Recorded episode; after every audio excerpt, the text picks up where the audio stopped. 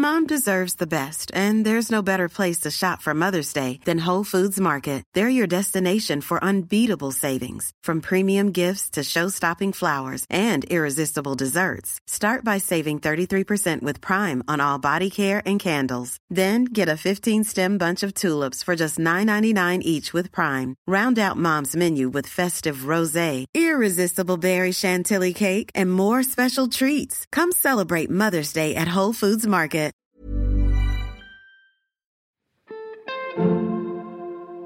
Hi, can I help you find something? Librarians specialize in helping you find what you were looking for, and sometimes what you didn't know you were looking for. Thank you for joining me as I talk to my guests about all things library, including the books inside them. I'm Julie Chavez, and this is Ask a Librarian. Juana Medina is the award winning creator of the Juana and Lucas series and other books for children, including her most recent bilingual picture book, Elena Rides. She is the recipient of two International Latino Book Awards and the Pura Belpre Author Award. She has also illustrated several books by other writers. Juana Medina was born and raised in Bogota, Colombia, and currently lives in Northern Virginia with her family. Aquí está mi conversación con Juana. Good morning, Juana. Although I just realized it's afternoon there, so buenas tardes. Buenas tardes, buenos dias. So good to be here with you. It's so nice to meet you. What a pleasure. Thanks for being with me today.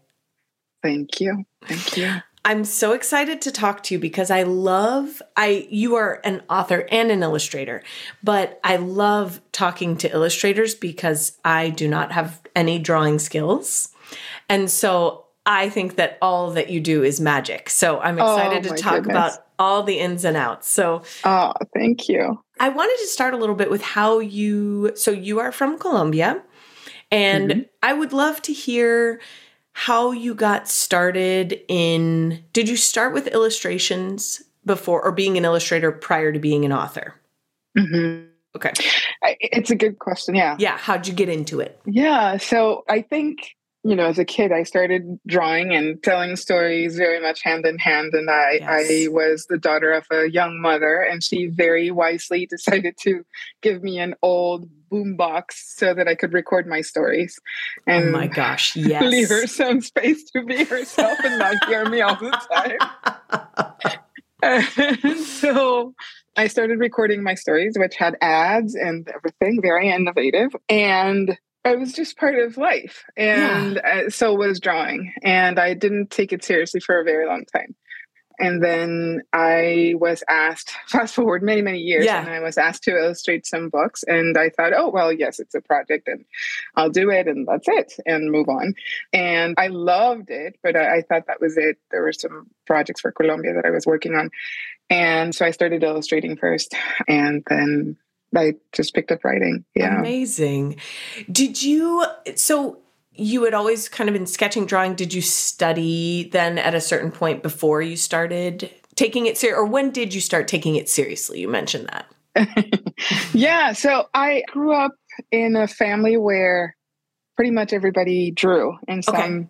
Sort of way. My grandfather was a brain surgeon, but he was a wonderful draftsman and he would draw everything to explain how the brain works, whatever was wrong with the brain, etc. Mhm. Um, my grandmother was an incredible woodworker, and so she would do a lot of drafts and designing and figuring out things for her project. Uh, my mom will deny that she is good at drawing, but she's very good. Okay. And so it wasn't until I was in college studying physical therapy, of all things, that I started hearing from people saying, Oh, I, I can't really draw. Oh, and I should say, I Mm. went to a school that was very much guided through the arts from pre K through 12th grade. Okay. So it was an integral part of life and like a different, you know, like another language Yes. in physical therapy, I started hearing people say, "Oh, I just I can't draw," and it made no sense to me. It was such a foreign notion that I was like, "Do do you need paper? Can I give you a pen?" Like, "Oh, what do you mean you can't draw?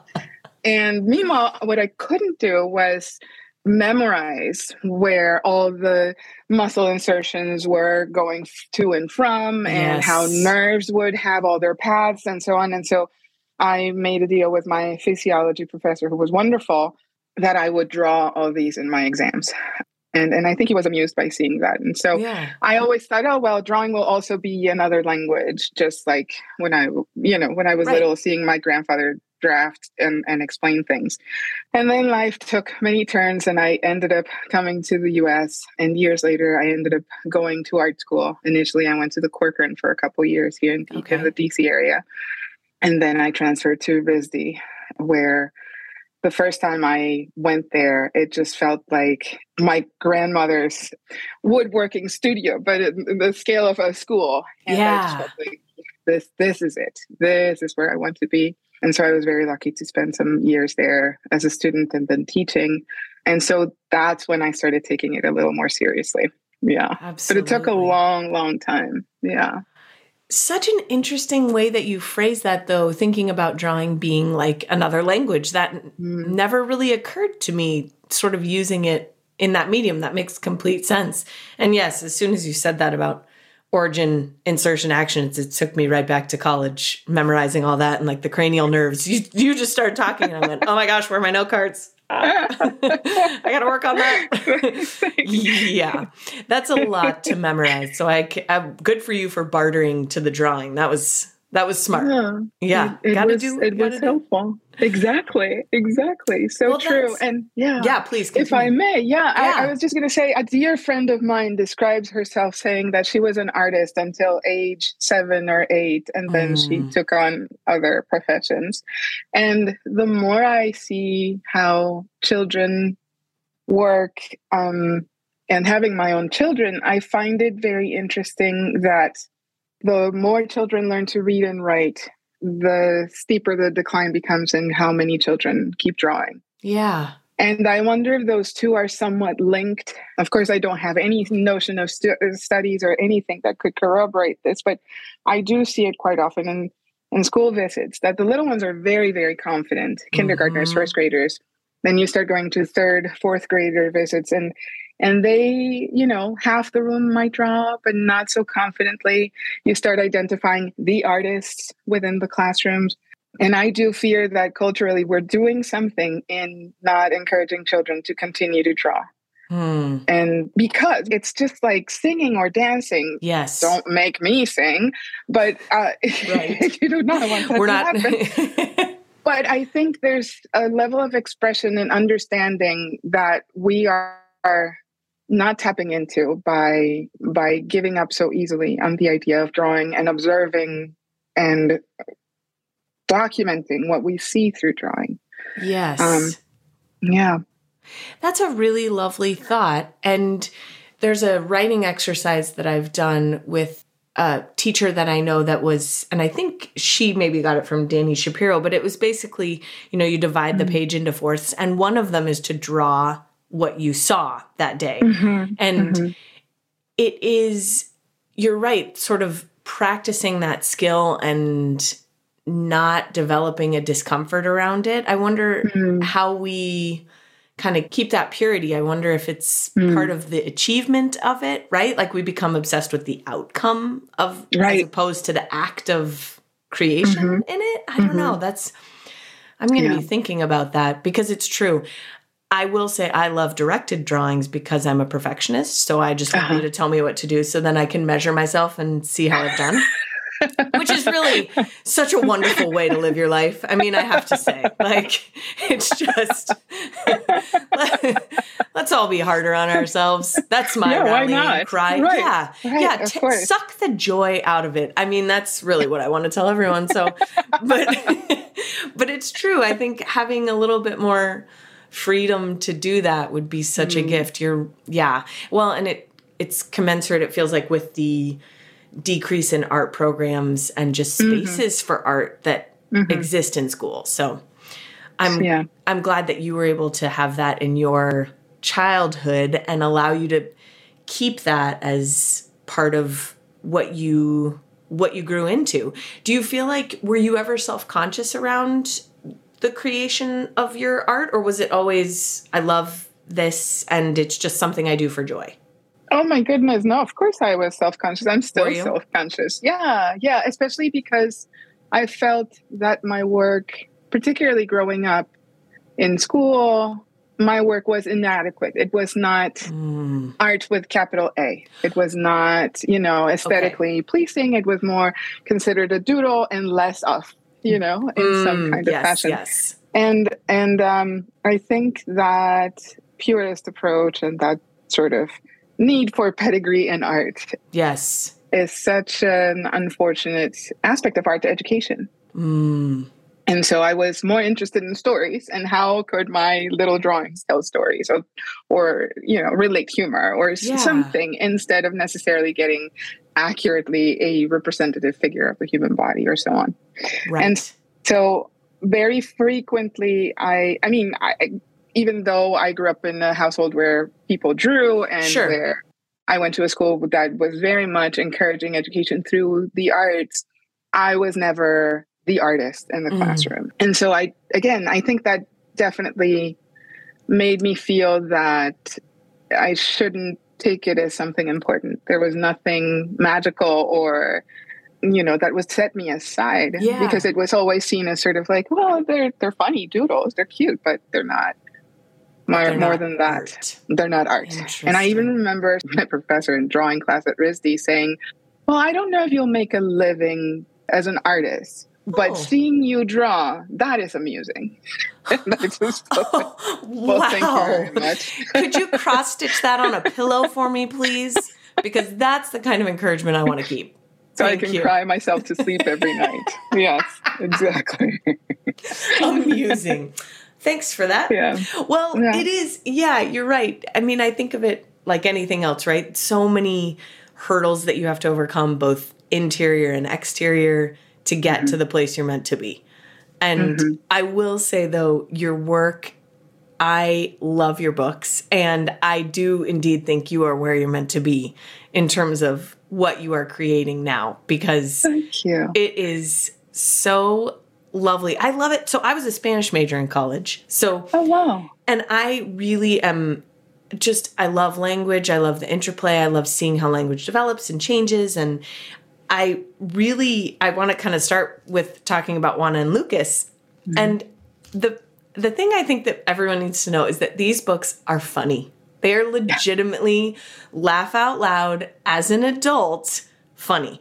Even the first page where it's my name is pronounced Juana and I just thought, oh my gosh, this is amazing. Like things like that, you just break it down. And then when you talk about Lucas, some say nu- Lucas is neurotic. I do not think so. He is actually quite calm, especially while sleeping. like I just, it's so clever. And so I love seeing how your art has gotten you here. And I'm so glad that it has.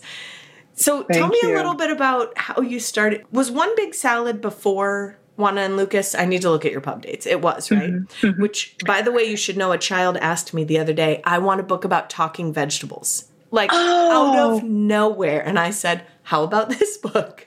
Oh, and wow. she was delighted. A second grade friend, she thought I had just hung the moon. It was great. And I just, hmm, hmm, hmm. so oh, you really. That is lovely. Thank you for sharing that. yeah, you fit a perfect. No one has ever asked me for talking vegetables, and I was like, "Oh, I got you." So it was it was fantastic. Okay, so is that what the one we started with for you? Yes and no. Okay, great. So Perfect. I had been illustrating books for Latin America, and then I started pitching with my agent, Juana and Lucas. Okay, and had lovely meetings with a number of people and so that got me a chance to to meet with potential publishers and yes. and uh, after that penguin um, invited me to work on a book for Doreen Cronin. So that was Smick, the first yes. book I illustrated for the US.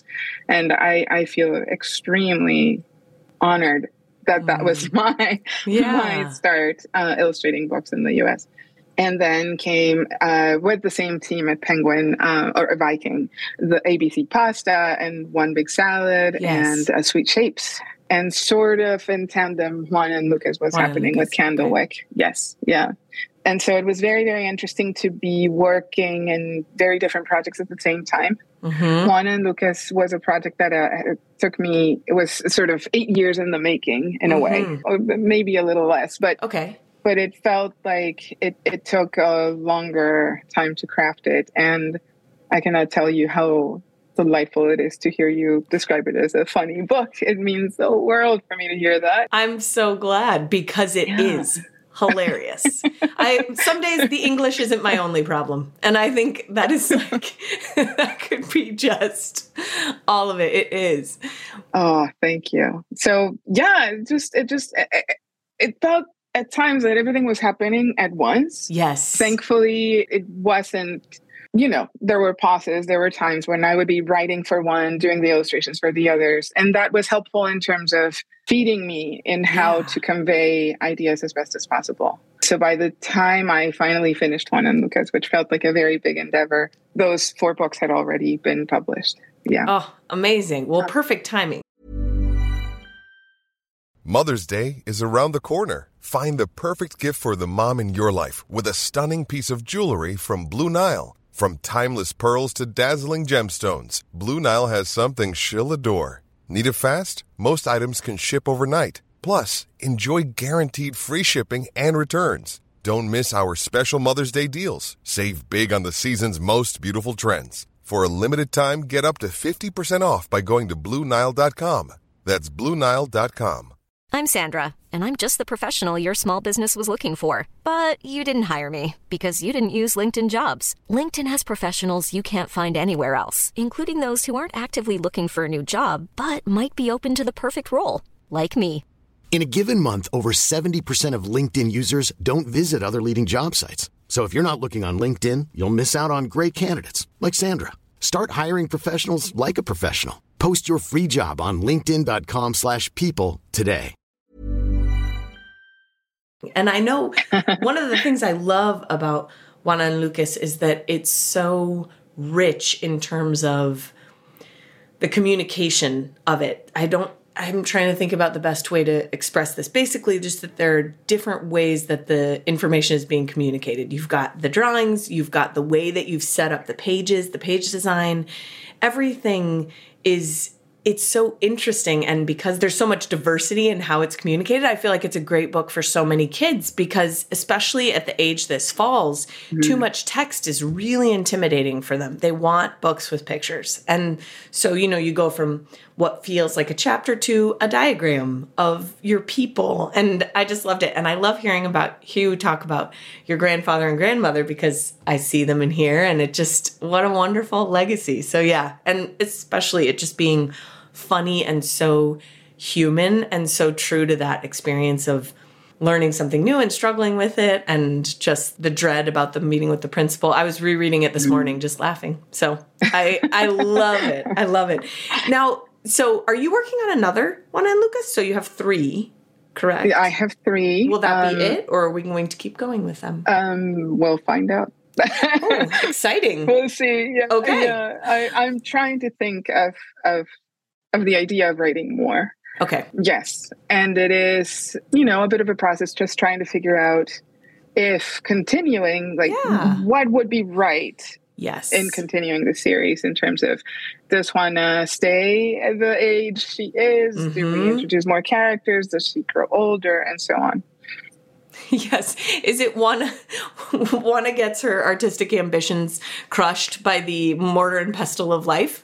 I feel like that could be good. I'll make sure to give you credit. Right, yes. yes. Juana's teacher tells her that she's not going to make a living that way. And so Juana decides to work at Starbucks. The end. you solved it. Serious yes. for me. That's well, perfect. I mean, really, writing coach, here I come. It's amazing how this is just going to lead to my next gig. Well, let's also talk about, since we're talking about your lovely looks, let's talk about the most recent, which is Elena Rides and also Elena Yep. Did you know you wanted to write it like this?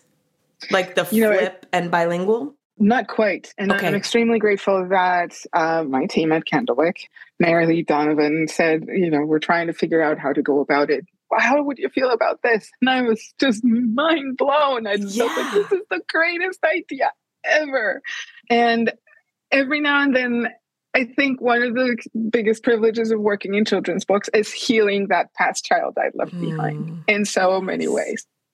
Or offering chances to give back to that seven year old excitement that yes. I was missing in some sort of way. And it just felt so good to think of a book that you could turn around and keep reading and could empower you to to learn more and and you know without it being didactic and just just about fun. Yes and so I sent back a resounding yes, please. And Mm-hmm. um, and I'm grateful that we did that version. Yeah, and it has been so much fun to go to school visits and offer children that possibility, and just seeing like it's not just one bucket, it's two books in one.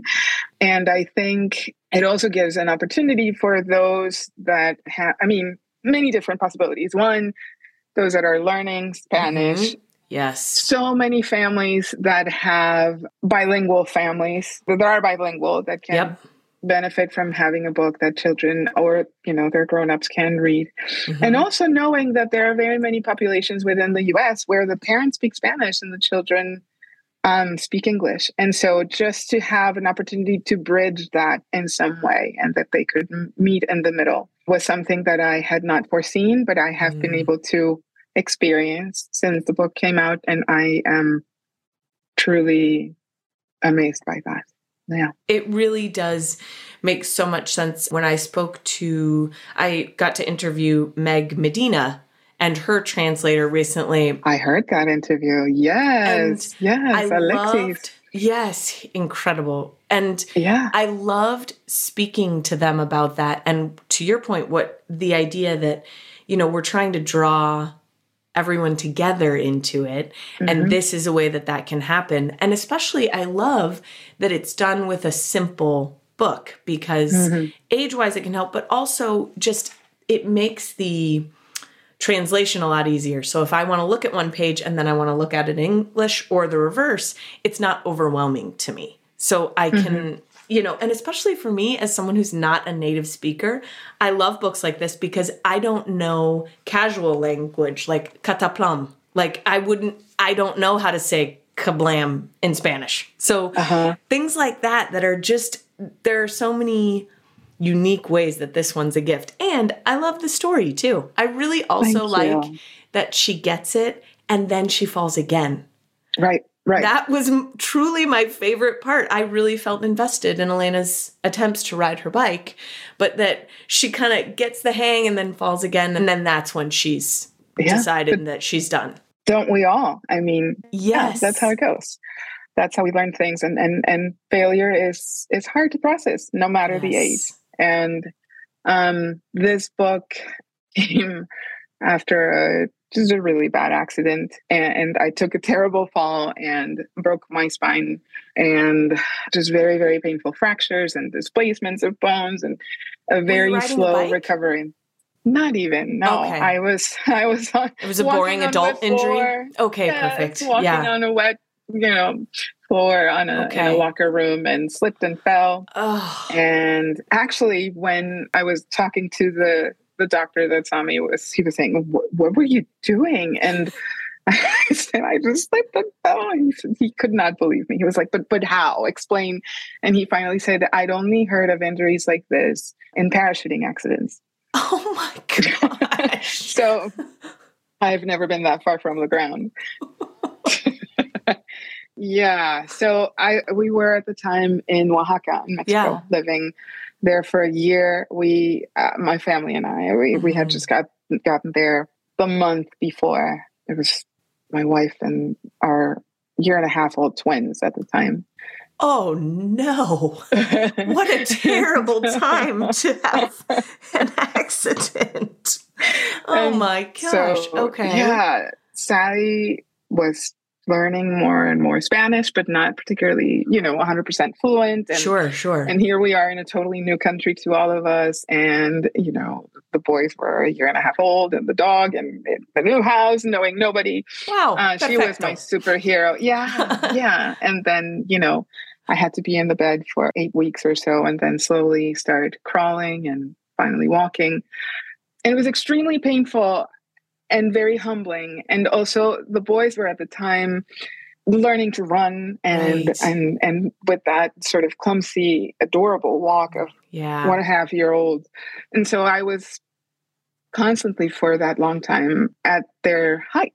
And so it afforded me really fun privileges that I think had I been on my feet, I wouldn't be able to to enjoy. Yeah. So that was lovely. But I also kept on thinking of how hard it was, the process mm. of just some mornings feeling like I would wake up and feel like, oh, I feel great. And then the moment I would stand up, it was like, no, no, no, that's no. not good. And so, how could I translate that into a book that children could relate to? Um, and for some reason, the visual just came to mind of uh, what you know what could be more daunting and still funny and some with some grace, if if possible, to yes. describe it that way, of an elephant trying to ride a bike. And so in this case, the visual came first, and then I started thinking, thankfully, to try to, to keep my mind busy and not think of my bones, um, right. of how to make this elephant uh, work um, and figure out her way around riding a bike. And so I decided to give that elephant a friend. I, I keep on looking sideways because I have it right yeah. here. But and that bird is more than anything a, a big thank you to all the friends and community we ended up building that came to our rescue without knowing as much and just mm-hmm. offering time and help and joy. And I think that that is as important within the book you were talking earlier about how in Juana and Lucas, there's all these layers of the visuals, the typography, the prose. Yes. And I think, um, and I've been trying to point out to kids when going to school uh, visits to not just read the words, particularly meeting with kindergartners who might have some words they can read, some not entirely, and yes. just telling them, you, you can read the images. What is the bird doing? And to realize how we have to be there for each other. It doesn't take talking a lot. It doesn't take, you know, being a big hero, mm-hmm. but just being there. And so, yeah, that was my little nod to all Oaxacans who came to the rescue. And then the language, yeah, just trying to figure out how can I make a book that is full of action with very little language and that might have words that children can easily recognize, but also some others that they might not be otherwise encountering when they're learning to read. Yes. I don't think kaboom or kabam necessarily appears early on in sight words, Mm-mm. which are rolling around right now around my house. Oh, sight words. are, now, yeah. are they on a little ring? Yes, they, yes, yes, yes, yes. Yeah, yeah, We have those going around the school. I oh often have to deliver them back after they've been left in the library. It's true. well, I must confess, one of one of my kids the other day got, got too excited, and he, we opened the windows. Finally, spring is here, and out flew the word ring. I'm done. we have no, and he was genuinely excited. but you know, the excitement of a six-year-old is uh, full of energy, and and we have driven through that road trying to find the famous word ring, and no, we never found. It. Thankfully, finally, we got another one from the school, but um, we did not confess what had happened. Good for you. Good for you. Yeah, they don't need to know. It's fine. It's fine. Now have, they might. But... They have 85 copies. It's fine. We have a million rings of sight words. We're happy to give you another one. Here you go. Yeah, I know, exactly. as the teachers are putting them together. Mm-hmm. Oh, thank you for sharing that. I'm really, I'm so glad that you had the experience of people caring for you in that. And yeah. that is, but I'm sorry that you had to go through it. That's it was very painful, mm. very, very painful, but it slowed me down in a way that I'm still processing, you know, and it made for a very, very powerful experience. One I wish I could have avoided. But at the same time, I think there has been something very interesting in terms of how it has made me think of intention mm. uh, in writing and mm-hmm. in trying to convey things, not necessarily for the playfulness of it or for yeah. the the story's sake, but it uh, felt like a constant meditation on purpose in mm-hmm. some ways.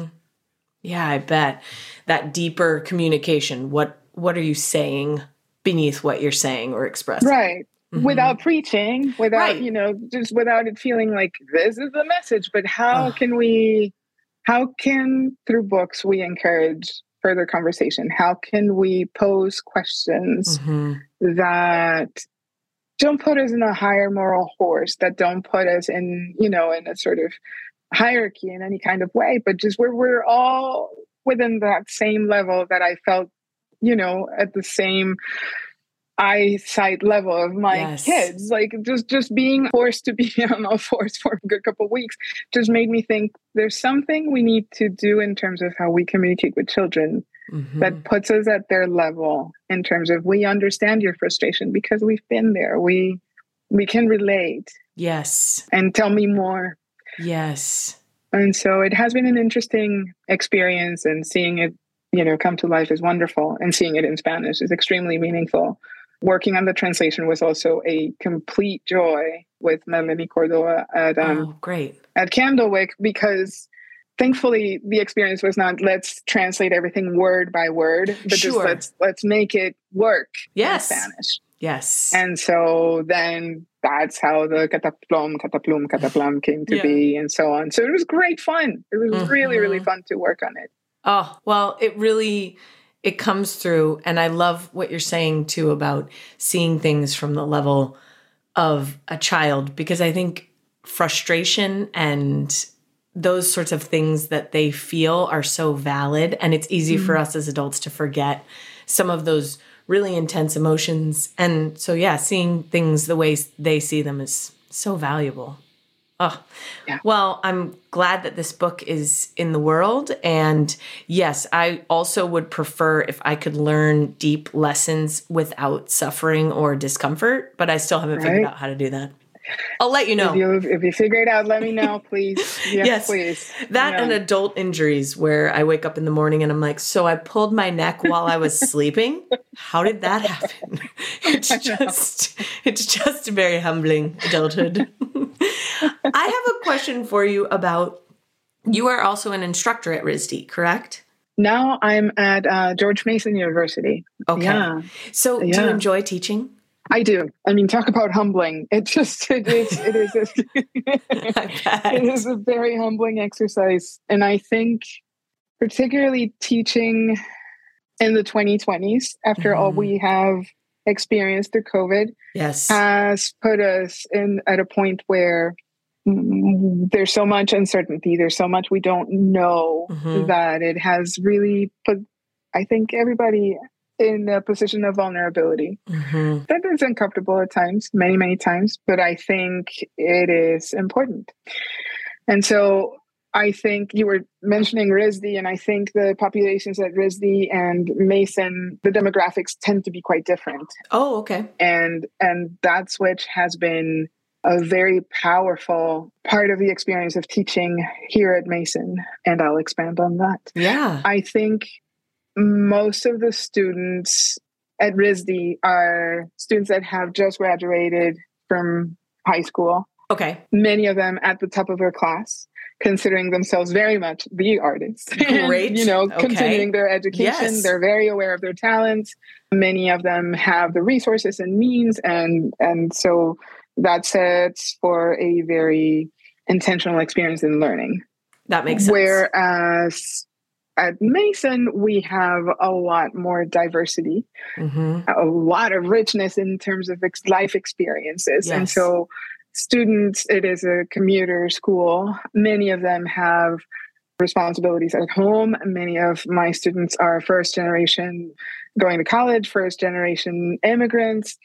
The amount of responsibilities that they're uh, taking in their lives is a totally different story from yes. just being in college and soaking in as much as you can.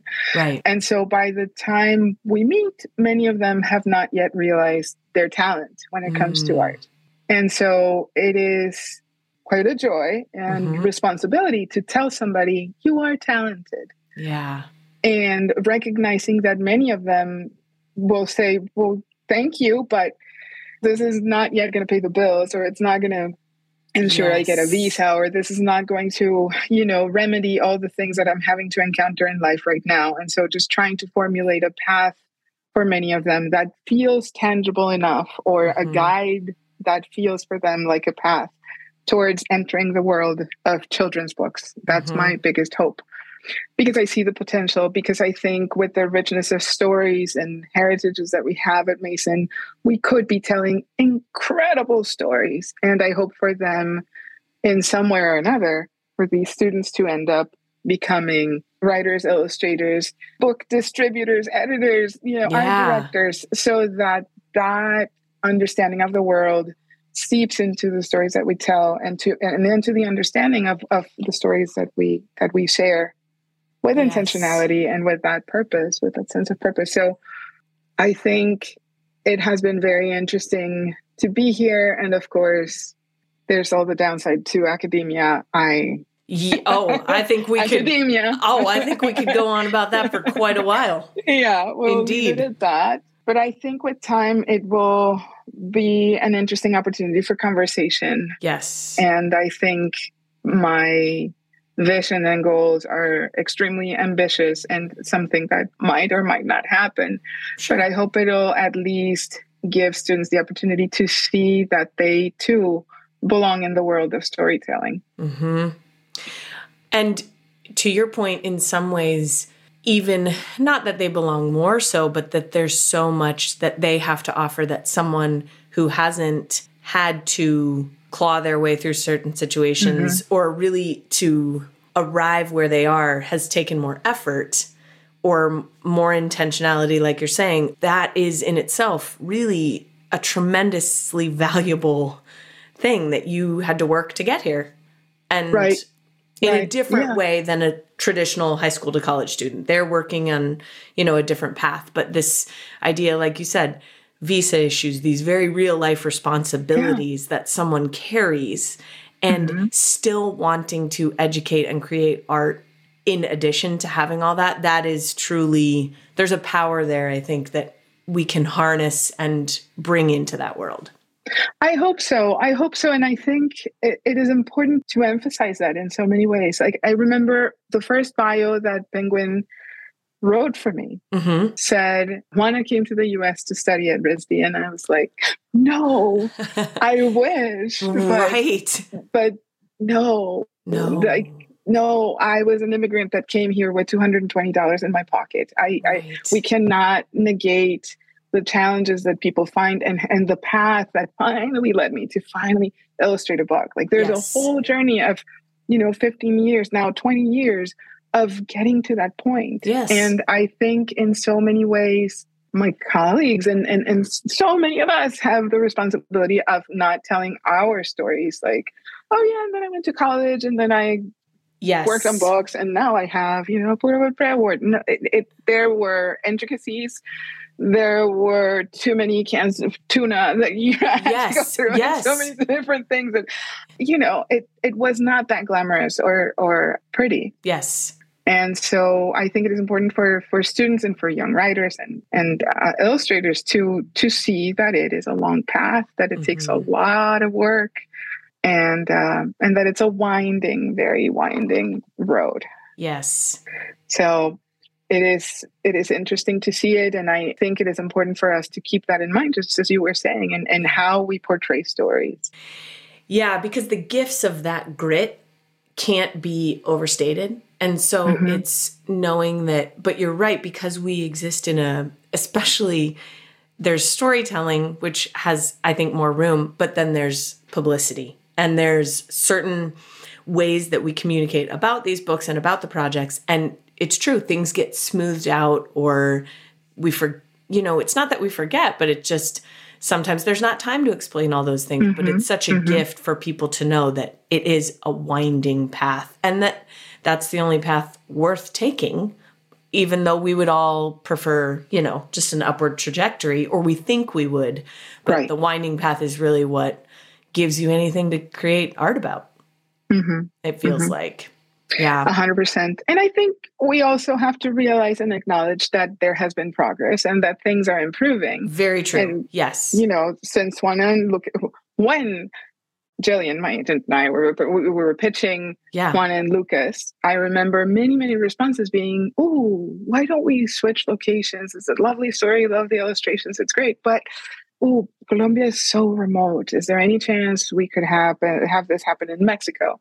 Why don't we make her an immigrant in Jackson Heights? And I, right. you, you know, it was like, oof, this is not my story to tell. I don't. Right. I cannot. That sounds great for somebody else, but I cannot give that.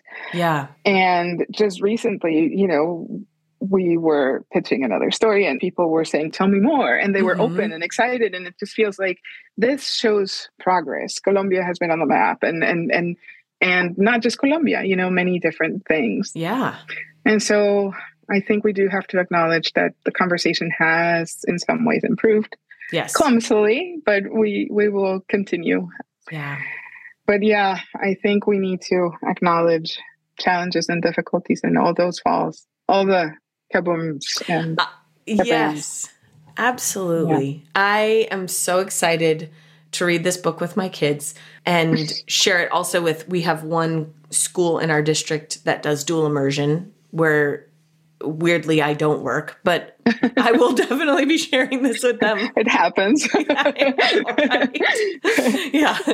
I mean, why would we put her there? It's fine. This one's right by my neighborhood. It's okay but I'm so grateful for the work that you do. And thank you for this conversation. There will be pieces of this that I will really be considering and turning over and hearing the vast amounts of care and attention and intention that you put behind your books is really inspiring. So I can't wait to see more. And thank you for being with me today. I'm so no, grateful. Thank, Thank you so much for this opportunity. I appreciate it greatly.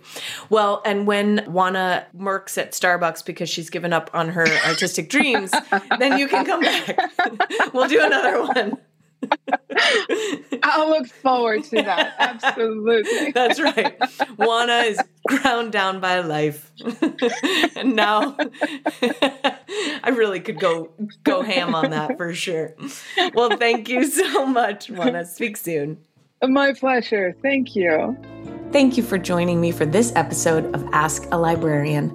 As always, it's my joy to share and learn with you. You can follow me on Instagram at Julie Writes Words, or you can go to my website, juliewriteswords.com. There you'll find the show notes, including all the books mentioned in the episode. See you in the stacks next week. And until then, friends, never go anywhere without a book.